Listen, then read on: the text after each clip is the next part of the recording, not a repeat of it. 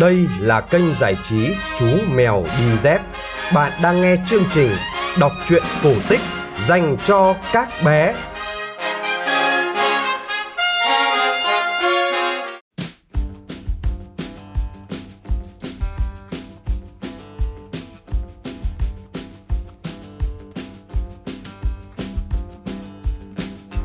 Các bạn nhỏ thân mến ơi, đã đến giờ nghe chuyện cổ tích rồi. Tối nay, chú mèo đi dép sẽ gửi đến các bạn câu chuyện Micho lười biếng.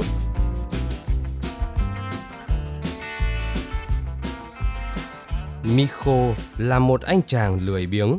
Chú chẳng phải làm gì khác ngoài việc hàng ngày chăn một con dê ở ngoài cánh đồng. Ấy vậy mà chiều tối, hết ngày về nhà, chú còn thở ngắn than dài. Chăn dê ngoài đồng cả năm, cho đến tận cuối thu, quả là một gánh nặng một việc vất vả.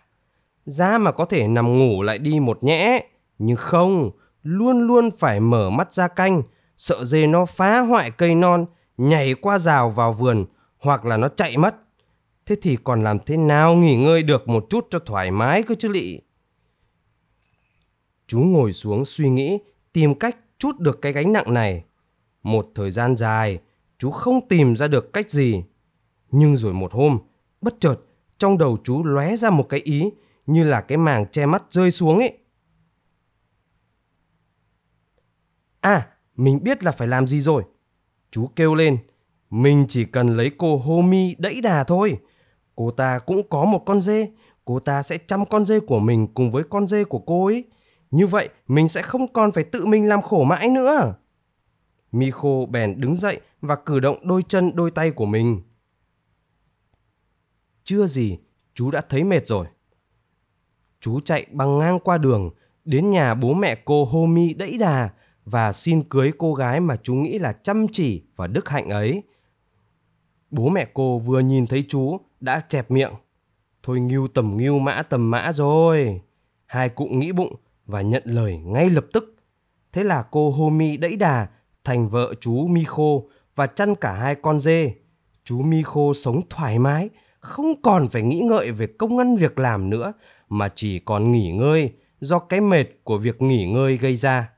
Thỉnh thoảng chú đi chăn cừu cùng cô và bảo với cô rằng tôi chỉ làm để hưởng được cái thú nghỉ ngơi hơn thôi, nếu không sẽ không tận hưởng được cái thú đó.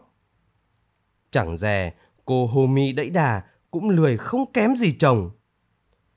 Anh Micho yêu quý của em ơi! Một hôm cô bảo, tại sao chúng ta phải sống thêm cơ cực khi không cần thiết và để phí hoài ngày xanh như vậy? Hai con dê của chúng mình sáng nào cũng kêu be be, đánh thức chúng mình dậy giữa lúc ngủ đang ngon. Tại sao chúng mình không đổi cho bác hàng xóm lấy một cái tổ ong nhỉ? Chúng mình chỉ việc đặt tổ ong ở đằng sau nhà, ở một góc có nắng và không cần mất công chăm sóc gì nữa. Không cần phải canh ong hoặc dẫn chúng ra đồng. Ong tự bay đi, tự tìm đường về nhà và tự làm ra mật, ta không cần phải bận tâm đến. Miko nói, em đúng là một người đàn bà thông minh. Đó chính là thu nhập thụ động đấy em ạ. Chúng ta sẽ thực hiện ý đó tức thì. Mà phải nói luôn, mật ong ngon hơn và bổ hơn sữa dê nhiều. Lại còn để được lâu hơn nữa chứ. Chúng mình chả cần làm cái gì cả. Thế mà vẫn có ăn. Bác hàng xóm nghe lời đề nghị xong lập tức đồng ý ngay. Một tổ ong đổi lấy hai con dê, còn gì hời hơn thế? Vợ chồng mikho và Homi mang tổ ong về nhà. Không mệt mỏi, ong bay đi bay lại từ sớm đến tối, làm đầy tổ mật ngọt. Khi mùa thu đến, mikho thu hoạch được một vò đầy mật. Hai vợ chồng đặt vò mật trên cái giá ở đầu giường. Vì sợ có kẻ trộm hoặc chuột bọ đến ăn, Micho kiếm một cái gậy to để ở gầm giường. Như vậy là có thể với được gậy để đuổi những khách không mời mà đến mà không cần phải nhổm dậy. Micho lười biếng, không cần phải ra khỏi giường trước lúc giữa trưa. Chú tự nhủ, kẻ nào dậy sớm là phung phí của cải. Một buổi sáng, mặt trời đã lên cao mà Micho vẫn còn nằm ươn trong chăn để ngủ cho đỡ mệt sau một đêm ngủ say. Chú bảo vợ, đàn bà là hay thích ăn của ngọt lắm. em là chúa thích mật đấy. Trước khi em ăn hết mật, tốt nhất là ta đem mật đổi lấy một con ngỗng mẹ với một con ngỗng con. Homi cãi lại ngay. Nhưng phải đợi khi nào ta có đứa con để nó chăn ngỗng rồi hãy đổi. Em là em không chịu chăn ngỗng cho mệt và mất sức khi không cần thiết đâu. Miko nói, em tưởng là con nó sẽ chăn ngỗng cho em á. Thời buổi này, trẻ con không vâng lời nữa đâu. Chúng chỉ làm theo ý chúng vì chúng cho là chúng khôn hơn bố mẹ đấy. Ôi, em là em chúa ghét cái bọn lười biếng. Em sẽ lấy gậy nện cho nó túi bụi. Rồi anh sẽ thấy mi khô ạ. Không đứa nào dám lười với em đâu. Cô vợ hăng lên hét to và vớ lấy cái gậy dùng để đuổi chuột. Cô quát lên. Em sẽ đánh nó thế này này. Cô khua cái gậy và chẳng may va phải cái vò mật ong ở trên đầu giường. Vò va vào tường vỡ thành một nghìn mảnh. Mật ong ngon lành chảy khắp mặt đất. Miko liền nói. Đấy, ngỗng mẹ với chả ngỗng con. Không cần phải chăn ngỗng nữa nha.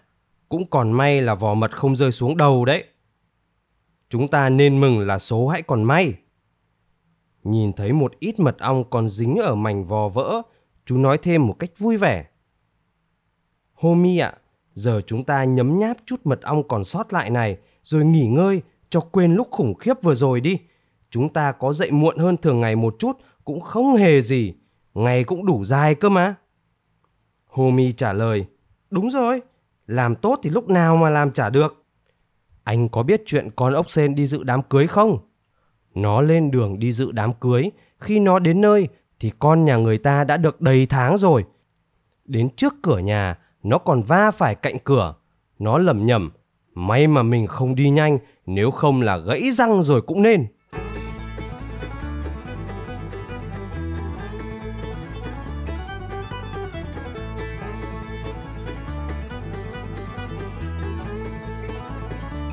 Các bạn vừa nghe xong câu chuyện cổ tích Micho lười biếng phát trên kênh giải trí Chú Mèo Đi Dép.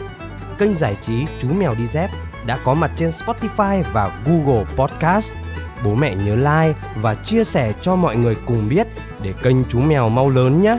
Nếu thấy câu chuyện thú vị, quý vị phụ huynh hãy donate vào tài khoản của Chú Mèo Đi Dép tại cổng vrdonate.vn hoặc dịch vụ thanh toán trực tuyến paypal.com chúng ta sẽ gặp lại nhau trong chương trình kể chuyện vào 9 giờ tối mai. Còn bây giờ, xin chào và chúc bé ngủ ngon.